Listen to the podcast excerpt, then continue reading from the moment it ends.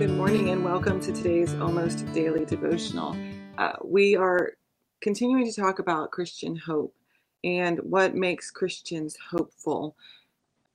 Normally we read from the Bible, but today I'm going to read you a little passage from sort of the founder of Presbyterianism. This is a lot of reflection, but that's John Calvin. He was a French theologian in the 16th century, just shortly after the Reformation, and he wrote a multi-volume set called the Institutes of Christian Religion.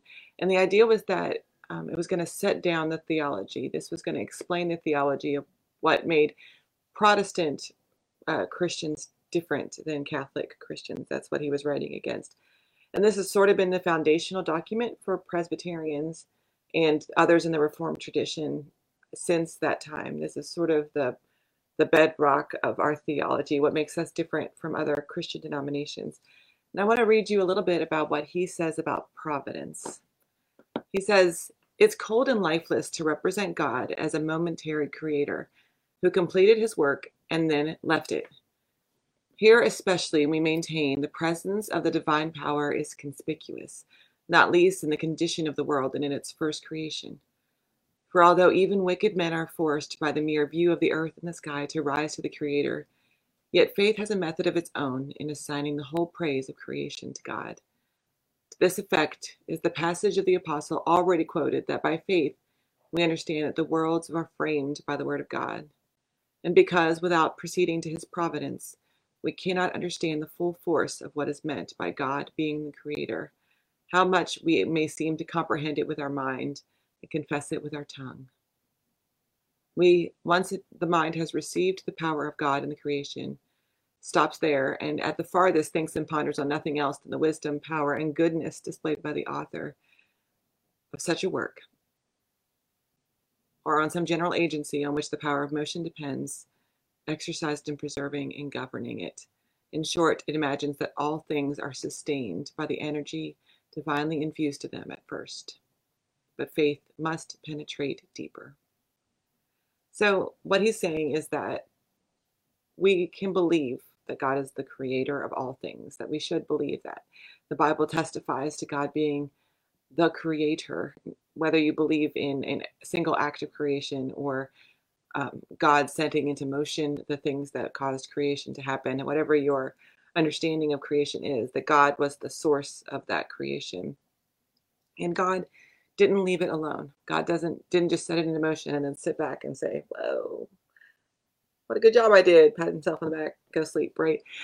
God continues to be active in creation. That is God's act of providence. Now, providence means the desire and ability to take care of something. So when we are providentially caring for our children, we're feeding them and clothing them and taking care of them, actively showing them love and concern. And that anybody, any human, can look out into the world and see the power of God's creation and how precious it is and how valuable the creation is and be awestruck by that. It's just human nature to see that.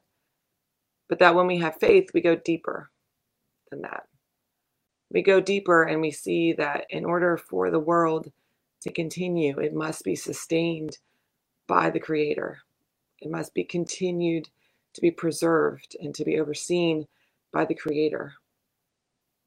It's a special attention that goes from humans to the smallest organisms on earth, that God cares for each one of those things, even Scripture tells us to a sparrow.